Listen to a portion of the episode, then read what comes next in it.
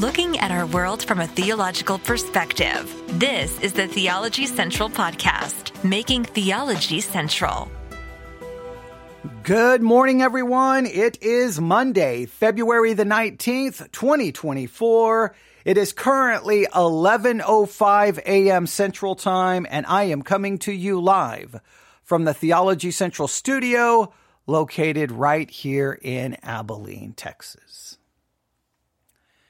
Now, I need to ask you a very serious question. All right. Now, now I could do this like, like I'm joking around, like it, like it's kind of funny, but I, but I want this to be much more serious than maybe you would, you may even think, because I think it's a, because I think that this question, it may seem like it's no big deal and it's not that serious, but it really gets us to a very important theological discussion about two different kinds of theology and whether you know this or not, you kind of traffic between these two worlds of theology, these two different categories of theology. So before we get to these categories of theology, I have to ask a question that may seem insignificant. It may seem like I'm joking around and like it's funny, ha ha ha, but it's much more serious when we get to these different categories of theology. All right. So let me ask you a question. When you have a really, really bad day, Maybe it's a really bad day at work. Maybe it's a really frustrating and bad day at home. Maybe it's you had a really a, a, big fight with your spouse or, or, you're really frustrated with your kids or you're really frustrated with an, someone else in your extended family or maybe you're having some conflict with a neighbor or conflict with a coworker or maybe there's some drama happening in your church or or maybe there's some frustration with someone in your church or someone has back been gossiping or slandering about you or just whenever you find yourself in a very frustrating situation things are going bad things things are not going good. There is anger. There is discouragement. There is frustration. There is depression. There, there's just, there's a million emotions. When that happens, what do you do?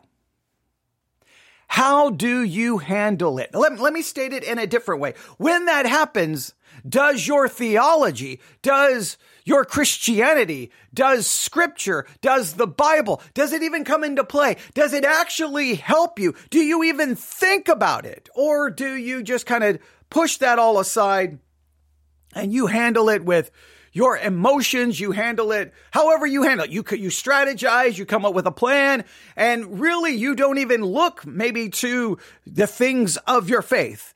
Or do, does the things of your faith, does it have a practical impact on these kinds of situations. Now, some of you may be much more spiritual than me, and you may be able to say, no, when everything goes bad and everything goes wrong, it's my faith and it's the Bible. And, and, and maybe that's what you turn to. I'm, I'm guessing that there's plenty of you. I'm, I'm guessing, I'm, I'm, I'm hoping because I can't be the only one that sometimes when everything goes wrong, theology, the Bible, doesn't even really come into play in your mind. You don't even really give it much thought. At that moment, you are consumed. You are overwhelmed by your emotions. You're overwhelmed by your feelings. And maybe you even react to many things emotionally. I, I, know I can't be the only one. Most likely, if I was to talk to your kids, they would tell me how you typically react. Now, I bring all of this up because I have been, well, I think I, in some ways I've been struggling since last Sunday. All right. So things didn't go great last Sunday. Now, the good thing is the bad news kind of happened after church. And then this Sunday, everything went wrong. So between last Sunday and this Sunday, let's just say nothing went right. Absolutely. Everything went wrong. Everything. Everything. It's just, it's just one of those situations where you're like, oh, come, what else can happen? What else can go wrong? And many of you know that I, have been talking about the end of 2023, uh, at the end of 2023, going into 2024, that I felt that there's a high probability that, you know, Victory Baptist Church located in Ovalo, Texas, may be fast approaching its end. We may be reaching that point where it's coming to an end. It just may be. And, and if we can make it a little further, if we can get, if we can get to the end of 2024, if we can get to the end of 2024, that will be, I have served at that church for 24 years. I've literally had a, a, an entire career at that church. So 24 years coming possibly to an end. That's kind of, you know, that, that's, I mean, I'm not, it's, it's a little bit depressing. I, I kind of feel that it, it's coming, but we're kind of right there at that, we're at a crossroads, right? We're, we're right there. And, and so, ah, uh, so there's just been a lot of things dealing with that. But the bottom line is it, it didn't go, it, it, nothing has gone right. Nothing has really been able to move forward so I can get even more answers. It's just, it's just everything just isn't right. And so by the time I was done with church yesterday, I, I was like, what, what am I doing? What is going on? Everything went wrong. That's why none of the messages were posted. Everything was deleted. I, everything. We did not have in-person service uh, last night. You did not hear me broadcasting after. Everything went wrong. Now, I would love to tell you. I would love to tell you that I walked, that I got in my car and as I drove away from Victory Baptist Church and I was driving the back roads of West Texas because I always take the back way home, right?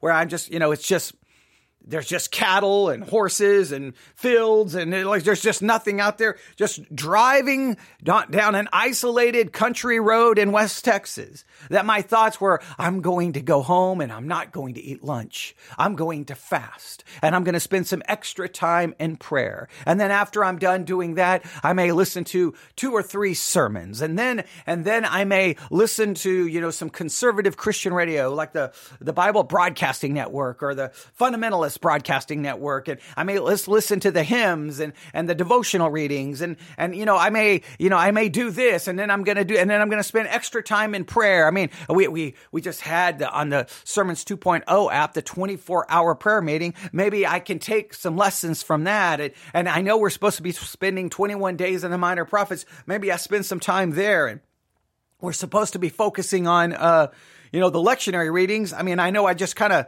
well, kind of had a sermon on the lectionary readings. It wasn't very good, but I could go back and read those for my own my own spiritual edification, and and you know I I could be looking at all these things that I've ta- been talking about, and I could do this and. It could benefit me. I could, I could spend the day, but no, did I do that? I did not do that in any way, shape, or form. I did not want to read my Bible. I did not want to pray. I did not want to listen to any, I, I didn't want to do anything like that because my, listen to this, my frustration, my emotions were greater than, well, anything dealing with my, my Christian faith. Let me state it this way. My frustrations, my emotions were greater than the greatness of Christ. And I know if I say that, some of you are going to be like, but there's a specific reason I'm saying that. And we'll talk about it in just a minute. But this got me to thinking. This got me to thinking. Now I started thinking about it a little bit yesterday. And, and, and, and I, and I wanted in some ways to come turn on the microphone, but then there was another part of me because of my emotions and my feelings. Like, what's the point? There's no point in it. There's no point in ever broadcasting again. There's no point in doing anything again. Just, I, and, and that was kind of my, that was kind of my mindset. But it got, but it got me thinking about this very important concept. This very important concept the difference between what we call theoretical theology and practical theology. Theoretical theology and practical theology are two branches of the study of religion that focus on different aspects of understanding and applying religious belief and practice. Theoretical theology versus practical theology. Now, they don't necessarily have to be verse one another, but in this particular case, we, we could say theoretical theology and practical theology. So before I, in a sense, put them in conflict with one another, what I'm going to say is that whether you realize this or not, uh, whether you realize this or not, most, a lot of times your theology is much more theoretical than it is practical. Because a lot of times you have all of these beliefs about Jesus and the Bible and God and, and Christianity and, and truth and reality. And you have all of these concepts, but they're very theoretical because in many cases they never translate from the theoretical to the practical. So, so many times people in their lives will be going through this or going through this or going through this, but for some weird reason, their Christianity never seems to get, to have any major impact on it. So, so their, their, their feelings guide them, their emotions guide them, and, and then they, it's like, Nothing else. Christianity, and even if you try to offer up Christianity as a solution, well, that's not going to work. It's not going to work. It's not going to work. It's not going to work. It's not going to work. It's not going to work. It's not going to work. It's not going to work. So at some point, you're like, well, then I guess Christianity is about as useless as useless as as as possible. And sometimes it may feel that way. Like we've got all of these great theoretical ideas about heaven and hell and God and, and his attributes and, and the Bible, the infallible, inspired word of God. And it's like, all these theoretical concepts and we speak of them and we may believe them and we, we may defend them and we may criticize anyone who doesn't speak or preach them correctly. But it's all theory sometimes when our practical life it, it, well, needs some help, then somehow the theory can't get to the practical. Well, I, I left church yesterday after literally trying my best to speak of, well, in reality, a lot of theoretical ideas. And one of the theoretical ideas I spoke of was the greatness of Christ. I even talked about the greatness of Christ uh, here on this podcast. I gave everyone an assignment to look up scriptures, try to find at least seven about the greatness of Christ. So I've been talking about the greatness of Christ, but you know what? When I drove away from church yesterday, the greatness of Christ did not even register in my mind. The greatness of my emotions is what registered. The greatness of my desire to drive away and to never come back and to never do anything ever again. To come home, turn on the microphone and go, it's over. I'm done. I resign at everything. I resign literally at everything. The podcast, being a pastor. I re- in fact, you're never going to hear from me again. I'm changing my name and moving to somewhere in which, where no one will ever, ever find me. Now you say, well, that's a little bit of hyperbole. Maybe it is a little bit of hyperbole, but I'm saying that my emotions and feelings were greater than all of the theoretical theology that I know. And I know lots of theoretical theology. And I'm calling it theoretical because it's theoretical that there are these concepts, but sometimes they don't become practical. If we want for a more technical definition, theoretical theology is defined as this. Theoretical theology is also known as speculative theology or dogmatic theology. It deals with systematic study and interpretations of religious beliefs, doctrines, and concepts. It seeks to understand the nature of God, the origin of the universe, the purpose of life, and other fundamental theological questions. Theoretical theology aims to explore and analyze the theoretical aspects of religion, often drawing on scripture, tradition, reason, philosophy to de- develop theological frameworks and explanations. Theoretical theology involves philosophical reasoning, textual analysis, historical research, and logical argumentation to formulate and defend theological propositions and doctrines. Okay, uh, uh, discussions about the nature of God, the Trinity, salvation, predestination, and other theological concepts fall under the realm of theoretical theology.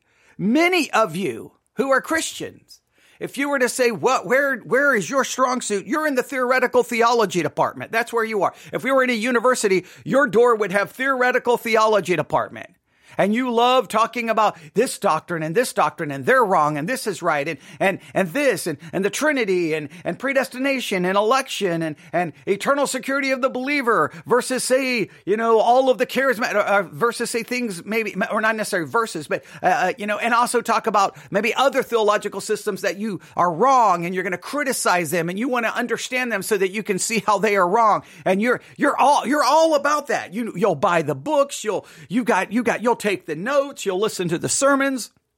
You, you love all of that it, because it's all theoretical. It has no real, I mean, and, and I hate to say this in many cases, it's more just like it's it's it's more it's an academic pursuit. It's like a, a puzzle to put together. It's like a mystery. It's like it's like you're being a detective trying to figure all of this out, and and then you get to kind of stand somewhat on on a ground of superiority because you can then point to other people and go, their theology is wrong, and their theology is wrong, and their theology is wrong, and they don't interpret the scriptures right. And did you hear that and that that that? And you just love running around, and that's that becomes your Christian life. Now, there is nothing wrong with theoretical theology. In fact, it's absolutely necessary. We need to learn doctrine. We need to learn all of this. We need to understand historical analysis and, and textual research. And we need to understand logical argumentation. And we need to understand the philosophical concepts that arise from some of these theological prep, propositions. We need, we need to be able to do all of that. We, that, it's very critical. It's a, it's a major element of one's Christian life. We grow in our knowledge and understanding. We pursue the attributes of God and how they play out. We pursue these theological truths. And, but, but so much, so much of your life, it's the theoretical, the theoretical, the theoretical, the theoretical. And I hate to say this. In many cases, the theoretical has no discernible practical impact on your everyday life other than in many cases making you judgmental and condemning and telling everyone else that they're wrong. This is always the danger in seminary. This is always the danger in Bible college. It's theoretical, theoretical, theoretical, theoretical, theoretical. You learn, you learn. You got this concept. You got this concept. Okay, well, wait about that. Well, wait, what does the Greek say there? Well, wait a minute. You're, you're missing the, the, the textual context. Wait a minute. You're missing the historical context. Wait, what about the cultural background? Okay, wait a minute. Let's use this method and you're pursuing knowledge, knowledge, knowledge. You're writing papers. You're trying to figure all of this out. You may have to write a thesis and, and whatever your doctrinal thesis, whatever the case may be. And, and it's all of this academic theoretical pursuit. And that's all great. But in many cases, it has no discernible practical impact on your life. In a sense, Sunday I drove away from the church, my head filled with millions of theoretical theological concepts, right? Because of all of my, you know, theological uh, education, my, all my degrees in theology. I know all of these. In fact, I, in a sense, I literally preached a little bit on it, right? Because for the first hour, I tried. It was, it was kind of an impromptu thing because I had none of my notes with me. I had none of the things that I needed, but I had to, I had to divert what I was going to do because of the circumstances. And so I, I, I spent some time looking at the greatness of Christ and how great Christ is. And we looked up, we spent some time looking through all the verses that mention great in the New Testament. When we were going through them relatively quick, trying to make a list. And I think we ended up having like 11, 11 scriptures that spoke of the greatness of Christ. But none of that, that's, it, it just became theoretical ideas. Theoretical ideas. When I drove away, that, that, the greatness of Christ theoretically had no practical implication on my life. I walked through the front door. I did not go, well, because Christ is greater than anything, then I'm not going to sit here and be overwhelmed with the greatness of my emotion. I'm going to spend time focusing and resting in the greatness of Christ. And so I'm going to do, no, it had no discernible practical impact on my life. Now, if I was listening to a sermon and someone got those things wrong about the greatness of Christ, I could criticize it. I could point it out. I could be like, how dare they miss that? But of what, now that's, that's, I'm not saying that's not necessary. I'm not saying it's not needed. I'm saying that there's got to be something else. So that leads us to the second category. Practical theology. Practical theology, also known as applied theology or pastoral theology, focuses on the practical application of religious beliefs and principles in real life context. It seeks to explore how theology can inform and guide everyday practices, rituals, ethics. See the difference? Now it gets down to real life context. Theoretical theology, it's just about all of these th- doctrinal and, and uh, truths and systematic theology and, and all of these wonderful, amazing things that we need to know. But practi- you need practical theology because practical theology, in a sense, practical theology walks down the hallway, sees the door in the university or the seminary that says, you know, the theoretical theology department and practical theology knocks on the door I said, yeah, I need a whole bunch of your theoretical theology and I'm going to take it and I'm going to walk it down the hall and I'm going to apply it to some, some, some specific situations. Now, what happens in some people's lives, they're all about the practical, the practical, the practical, the practical, the practical, but they're so ignorant of the theoretical that their practical is then completely based off wrong theological understanding. It's like zeal without knowledge. And they may have a lot of the practical, but when you they start talking, you're like, oh, you're you're bona fide heretic. You're like absolutely and you're insane. But they they they seem to, they're, but they're trying to apply these, but they don't have any concept of the theoretical. So you can be theoretical without ever getting to the practical, or you can be the practical without get, getting to the theoretical. And if you have that, then you have a complete imbalance in your Christian life. See, practical theology focuses on uh, and places an emphasis on lived experience, ethical decision making, spiritual formation, and the integration of faith into various aspects of human life. Practical theology involves reflection, ethical deliberation, contextual analysis, counseling, pastoral care, um, outreach, addresses practical challenges and issues within religious communities and society at large. Are you in the theoretical side or are you in the practical side? Now, the thing is, the theoretical side should so give us these grand doctrinal truths, these, gra- these, these great theological realities that then the practical will grab onto and say, this is going to impact my life in this way. Now, the very basic level, the very basic level is should not my th- theoretical theology at least impact, at least have some profound practical impact on our lives when we have a really, really, really, really, really bad day? Should it not have some impact when we have a fight or an issue with our spouse? Should it not have some practical impact with our, how we handle our issues with our kids or our family? Or should it not have some practical impact? And if it doesn't have any practical impact, if it has zero, then what does that mean? What does that mean? Now, I cannot speak for everyone else, but for me, I'm telling you, I, I, I came home and I mean, I didn't read my Bible. I didn't pray. I didn't fast. I didn't listen to sermons. I didn't listen to Christian radio. I didn't do any of that. In fact, I did, I, I was so overwhelmed with the greatness of my emotion. I didn't even, I didn't even come back around to this microphone that's right here in my house and sit down and say, all right, guys, look, it's been a bad day, but this is what I need to do. I didn't even attempt to.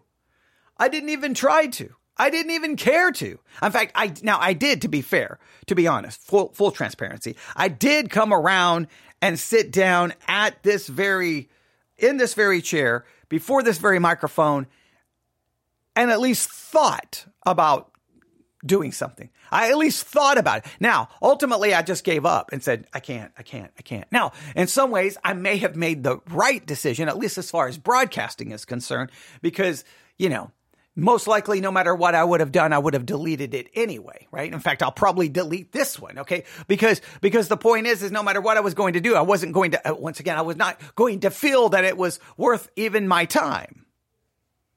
But the point is, so, so, but the point is, I, I still, I, even if I didn't broadcast, I could have just moved the microphone arm here, like I have it right here. I could just move it. I know you can't see. I can move it over and I could have grabbed my Bible and I can be like, okay, let me let's spend some time reading let's spend some time studying let's spend some time praying let's spend some time fasting let's spend some time doing something all i wanted to do was spend the time planning my getaway See, if I change my name, okay, where, how far can it get? Now, if I change my name, okay, I gotta, I got, I, I wanted to formulate a plan. Okay, maybe that's a little bit of hyperbole, but you get the idea. That's what my emotion said. The, all the theoretical theological truths that I know, and I'm saying theoretical in the sense that there, there, there are these big ideas about things, but they they they they don't always they should impact our practical lives, but they're theoretical until they impact us. Once they impact us, then there's the practical aspect. So two different categories of theology, theoretical and practical. Let me give you an example, all right? Not I don't remember what day it was. I turned on this microphone and I read this verse. Luke chapter 1 verse 32. I'm just going to read the very first few words of, of verse 32. Speaking of Jesus, he, that's Jesus, shall be great. He shall be great. This is a prophecy of about what Jesus is going to be. He shall be great. This is leading up to his incarnation, to his birth. He shall be great.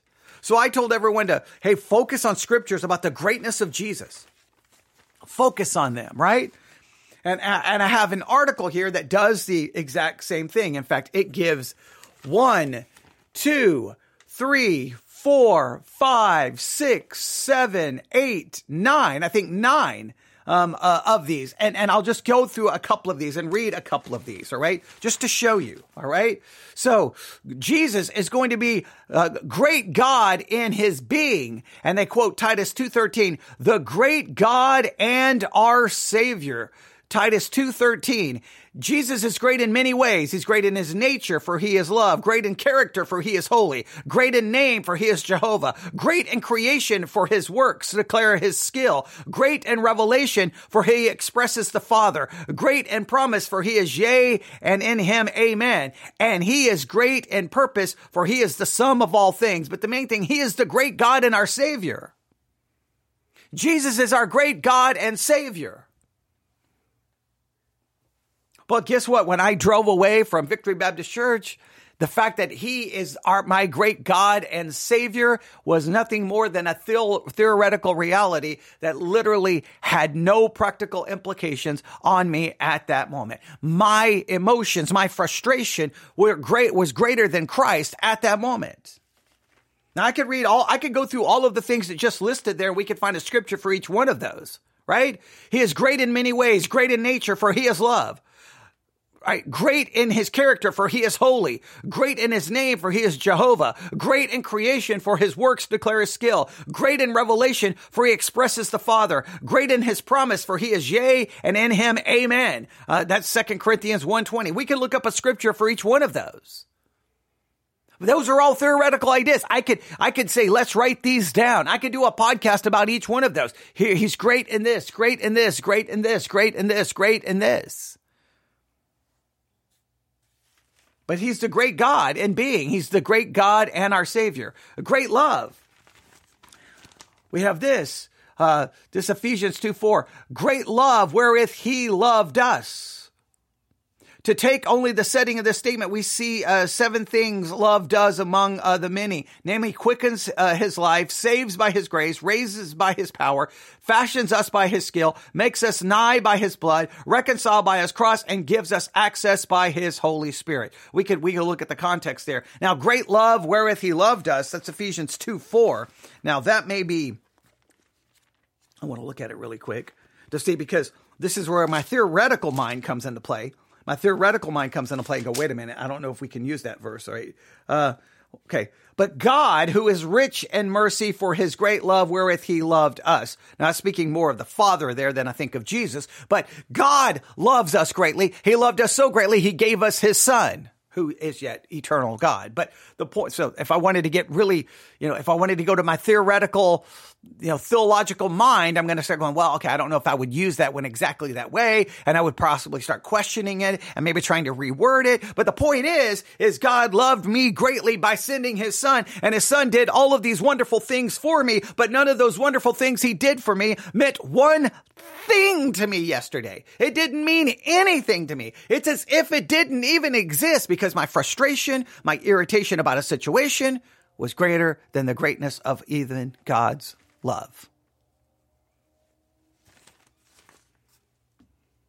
Great salvation, Hebrews 2 3. Uh, and, he, and if we look at Hebrews 2 3, or a great blessing, you could do this, or great salvation, however you want to define this one. For how shall we escape if we neglect so great of sal- great salvation, which at the first began to be spoken by the Lord and was confirmed unto us by them that heard him? Now we know that great salvation is directly tied to Jesus because, well, he's the one who brings us that salvation. All right. So great salvation. Salvation is at least a sevenfold uh, blessing. God is its author. Christ is its embodiment. Man is its object. The Holy Spirit is its power. Deliverance is its meaning. Holiness is its fruit and glory is its consummation. Now I could write all of those things down and start working on those theory. Again, I could turn that into a theoretical assignment so that I understand those things and, and, and make sense of. But the point is, how can I, how, how now, and this, I, again, I know the context. See, the context in Hebrews is how can they neglect, how can they escape if they neglect so great a salvation? That's referencing to the Jews whose the temple's about to be destroyed. Hebrews is written around 66 AD. See, I know all of that. But the point is, what, what's, what's, what, what, what does it matter at least practically, if I know all of that stuff about Hebrews and I can argue if someone misuses that verse and I can understand placing it in its proper context. But what, what am I doing with so great a salvation and my everyday life? What, if, if my, if that great salvation has no practical impact on my life when I'm frustrated and irritated and dealing with a negative situation, then guess what? My frustration and my irritation is greater than the greatness of Christ, even though I don't want to admit that practically speaking, obviously not objectively. Great in mercy. Great is his mercy towards them that fear him. Psalm 103 11. Now we could say, is that direct, is that directly related to Christ? Is that uh, to God? We, we could do a lot of uh, time with that. But great is his mercy towards them that fear him. Uh, uh, Psalm uh, one, uh, the next one we can put great power. Great is our Lord and of great power. Psalm 147 5. Psalm 147 5. Now we could, we could, we could ask ourselves, is that directly related to Christ? Or is that rela- related to God the Father? So maybe we could just put God in His greatness, whether it's referring to the Spirit, whether it's referring to Christ, or whether it's referring to God the Father. Maybe we could do that. The, the original article was supposed to be pointing us towards Christ because they're using Luke 1 32. He shall be great. But if you want to just grab all the verses about the greatness of God, whether it's God the Father, God the Son, God the Holy Spirit, then we could expand this and even, we, we could even see more here. But uh, Psalm 147 5, uh, great is our Lord and of great power. Now in uh, Isaiah chapter 9 verse 2, he's a great light. People that walked in darkness have seen a great light. Isaiah 9 2. Now, I think the, the scriptures speak of Jesus being light, does it not? He's a great light. Well, if I got a great light, we know Jesus Christ is true God and we know he, he, he demonstrated his divine power in many ways while on earth by doing miraculous things. Well, that, so in some ways we could, we definitely know Jesus has that power. So if, if Jesus, just think, think about this. If Jesus is our great God and Savior, if Jesus demonstrates a great love, right? And we could, we would have to find verses specifically speaking of Jesus, but I think we could find that. We, we have Jesus showing his great love. We, Jesus provides a great salvation. We, I think we can find verses that show Jesus demonstrating and giving us great mercy, and he demonstrated great power and he's great light. That's all great theoretical concepts. Should that not have some practical impact on my life when dealing with whatever frustration that I'm dealing with? A great rock. A great rock. Now they quote Isaiah 32 2, shadow of a great rock in a weary land. Well, we know that uh, Christ is that rock, right? Do we, I think we, I think we can find scriptures that would show that Christ is that great rock, right? All right. So we, we could probably do something with that. A great shepherd, a great shepherd of the sheep. Hebrews 13 20. Well, if he's a great shepherd, if he's your great shepherd, my great shepherd, should that not have practical implications? And then Psalm 48 2 talks about the city of the great king. I don't know if we would use that specific script, scripture, but I think we found in the New Testament that Jesus is possibly referenced as the great king or the great prophet. I think there's other passages that would talk about Jesus will take upon the throne of his father David. So I think we could see him as the great king. The point is, these are just, I just went through those quickly because the point is, I don't want to get into a theoretical discussion about all of these, but these are just basic concepts. I could clearly sit down. I could have spent, and I, and I went through some of this yesterday during Sunday school. I know I deleted it, but the point is, I, I at least taught some of this. I at least went through some of this. Right? I went, and I could read each paragraph that they have about each one of these. But guess what? I, I, I had looked at that article. I used that article to start to get us a Bible pop quiz. I challenged everyone else to look at it. But guess what? After spending time thinking about the greatness of Christ, the greatness of God, the greatness of all of these wonderful theor- uh, theoretical, uh, these uh, theoretical theological concepts, when I needed them the most,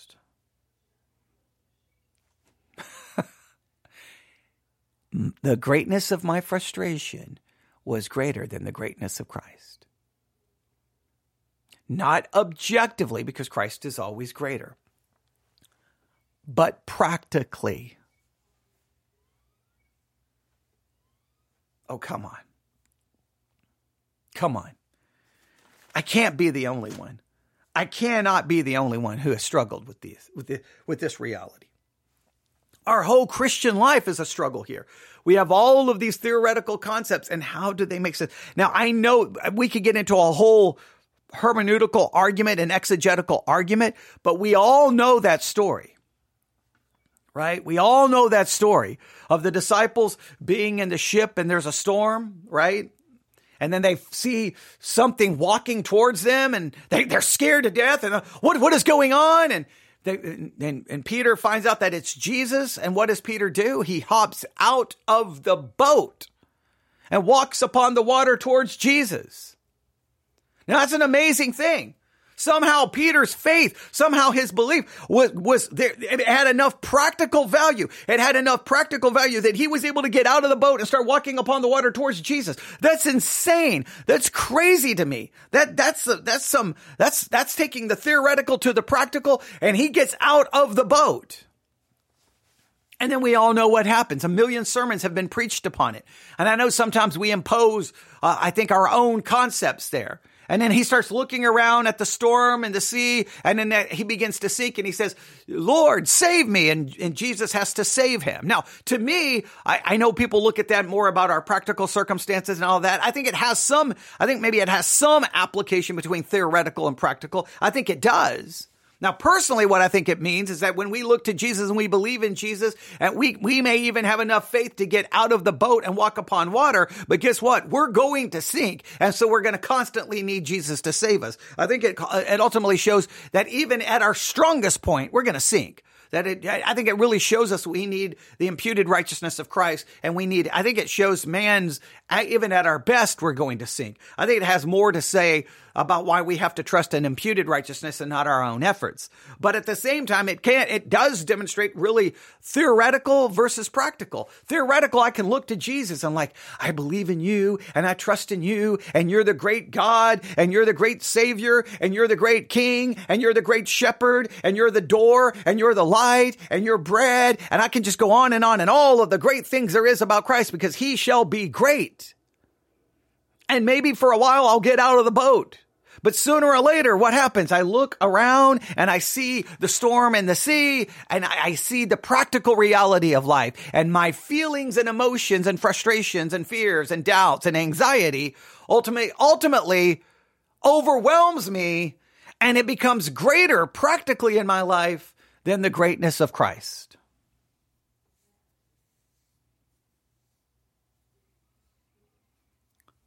Does the greatness of Christ overcome the greatness of your feelings and emotions, or do your emotions and your feelings overcome the greatness of Christ? Now, we don't ever ultimately overcome it in a true sense, all right? Make sure you understand this. I'm talking in a practical sense. Your Christian life is it all theoretical theology? Now, in one of the schools I went to, I had multiple courses on practical theology. Practical theology. Taking the theoretical and making it practical, trying to apply it to everyday situations in life. I passed that course with flying colors because I probably approached it as I was studying, like I was studying theoretical concepts. Learn the concepts, learn. Okay, but guess what? Even though I passed it, even though I've got all kinds of degrees in theological studies, I've got degrees in religious education, I've got degrees in biblical studies, all of those degrees. I've got a degree in uh, medical administration. I've got, I, I, could go through all the other degrees I have, but none, ultimately when it matters, when it comes down to it, guess what? None of it ultimately matters because when it, if I can't take all of that knowledge, the theological knowledge, but I'm just saying, I, other than the theological knowledge, I have other degrees. But even with that, that education, when it comes down to it, sometimes emotion, feelings, and circumstances overwhelm the other. So I want you today, I want you today to do this. All right. I should have done this as a today's focus, but hey, I've done, I do everything wrong, so it's okay. I want you to take a piece of paper and you know what I'm going to tell you to do? I want you to draw a line from the top to the bottom, dividing it in half. On one side, I want you to write the words, uh, the words uh, theoretical theology. And on the other side, practical theology. And I want you today, just whatever you're busy, whatever you're doing, think of a theoretical theological concept, whatever it may be. The deity of Christ, the Trinity, salvation by grace alone through faith alone because of Christ alone. Uh, whatever the case may, eternal security of the believer. The scriptures are the inerrant, inspired word of God. Just all of these theological concepts and truths, these doctrinal truths, these, these, these points of systematic theology. Just write one down. And as you write one down, then I want you to think, what should be the practical implication or practical implications of that theoretical concept? What should it be? We may talk about prayer. The Bible says pray without ceasing. The, the, the Bible constantly, uh, Jesus, when he talks about prayer, when you pray, not if you pray. Jesus himself departed into a solitary place to pray. And Jesus would pray and sometimes throughout the night. Jesus prayed. So, so we can start breaking prayer down into a very theoretical way, right? Here's what prayer is. Here's the parts of prayer. Here's what intercessory prayer is. Here's what, you know, uh, petition. We can break it down. Confession, uh, praise, we can break it all down and we can turn, we can do an entire theoretical study about prayer. But the practical implications of all of those things about prayer should be, I don't know, praying. Right? You may know you're working on the 21 days of the minor prophets. Hopefully, you're participating in that. You may now know the basic idea of what the book of Hosea is about. You may know, you may know what the basic, the basic concept or the basic background for the book of Joel. You may know the basic background now for the book of Amos or the book of Jonah or the book of Micah um, Nahum, Zephaniah, just any of them. You may know. Hopefully, if you've been doing what I've been, a- I asked you to do, you've done that. But guess what? Those are, whatever you know about those books, those are, that's theoretical theological knowledge. What is the practical implication from it? So today, I just, I, you, you can just start. So I don't want you to sit down necessarily like an assignment. What I want you to do is you put that on the refrigerator somewhere, right? And just write down a, a theoretical theological concept. You can have your kids throw one out, have your spouse throw one out, have a, someone in your family just write it down and then just start asking and thinking about it and talking about it throughout the day. What is a practical implication of that theoretical idea? What are the practical implications of the theoretical concepts we talked about the greatness of Christ? Right? If, if he is the great God and our savior, what is the practical implication of that? Great love. Now, I know they quoted Ephesians 2, 4. You could find a scripture that specifically would kind of connect love with Christ. Christ loved his own to the very end. I think that's John 13, right? Uh, we, we could find, you know, a, you know, a, a, a love of someone dying for the righteous or dying for the unrighteous. Christ died for the unrighteous. I think we have plenty of scriptures that would show that Jesus' love for us that his love, what does it mean that Jesus demonstrated great love? That Jesus has the attribute of love? What does that mean for you? Practically, what does it mean uh, that he has provided such a great salvation? What does it mean that he's great in mercy? What does it mean that he has great power, great light? He is a great light. He is the great rock. He is the great shepherd, and he is the great king. What is? Those are all theoretical concepts. What does any of that mean? In a practical way, for your life, for your everything, whatever you're dealing with, whatever, whatever the issue is marriage, family, money, whatever, whatever it is. I want you to, I really want you to do that. The theoretical and the practical. Now we need to be, we need to know theoretical theology. We need to be experts in it. We need to be able to identify correct uh, theology and identify wrong theology. We need to speak the truth, know the truth, understand the truth. We need to know what we believe and why we believe it. But for crying out loud, it's got to do something for us, right? It's got to somehow translate uh, into our practical life. Now, ultimately, just remember, we're going to fail in our practical life. That's why we need the imputed righteousness of Christ. That's why we need a correct, uh, that's why we need a correct theoretical understanding of the doctrine of imputed righteousness versus infused righteousness. But then that should have a practical impact on my life, right? Because then I know that I am saved by an imputed righteousness, not an infused righteousness, meaning I know I'm going to continue to fail and continue to sin, and meaning that my only hope and comfort is in the imputed righteousness of Christ. See, that should have a practical impact. That should. Maybe. It should. Now, I wish I could tell you that Wednesday or Sunday or the next time I have a bad day at work, I wish I could tell you that I, I was going I'm going to leave church going, praise God. And I'm going to go home and I'm going to read my Bible some more and I'm going to pray and I'm going to fast and I'm going to, I'm going to do that. I wish I could tell you I'm going to do that. But if I'm even remotely honest with myself, I know that uh, there will be plenty of times that I will not. I have plenty of challenges in front of me. I do, right? 24 years, high probability that my that the whole my, the whole church is wrapping up. It's we're at the crossroads. We just got to figure out how to bring. We got to drive this. We got to land the plane. We got to park the car. We got to bring the train into the station and wrap it all up in a in a God glorifying way, unified way. I don't know what you. I got so many questions. I have no idea what. How what do you do? How do you do you sell the building? Can you sell the building? What is what is the rules about? I looked up all the legal things. I have no clue what I'm supposed to do. I got to come up with all of this. How this is all going to work? I don't even know how it's all going to play out. When is it all going to play out? Six months from now? At the end of 2024? I don't know. But you can tell that it's all coming. What is going to be the implications for this podcast? Is the podcast going to survive? Will people support this podcast? I don't know. What is the future of this podcast? I don't know. What if this podcast goes away? Where my will my theoretical the- theology be have a practical impact on me practically, or will the demise of this podcast, if this podcast goes away, is it going to then have a profound negative impact on me spiritually because all of that theoretical will no longer matter because well I don't have the practical I don't have this practical outlet to sit here in front of a microphone talking about all of these theological concepts. It's all like in some ways I feel like I need this. I absolutely need, I don't know what happens to me spiritually without this. I have no idea. Do I implode?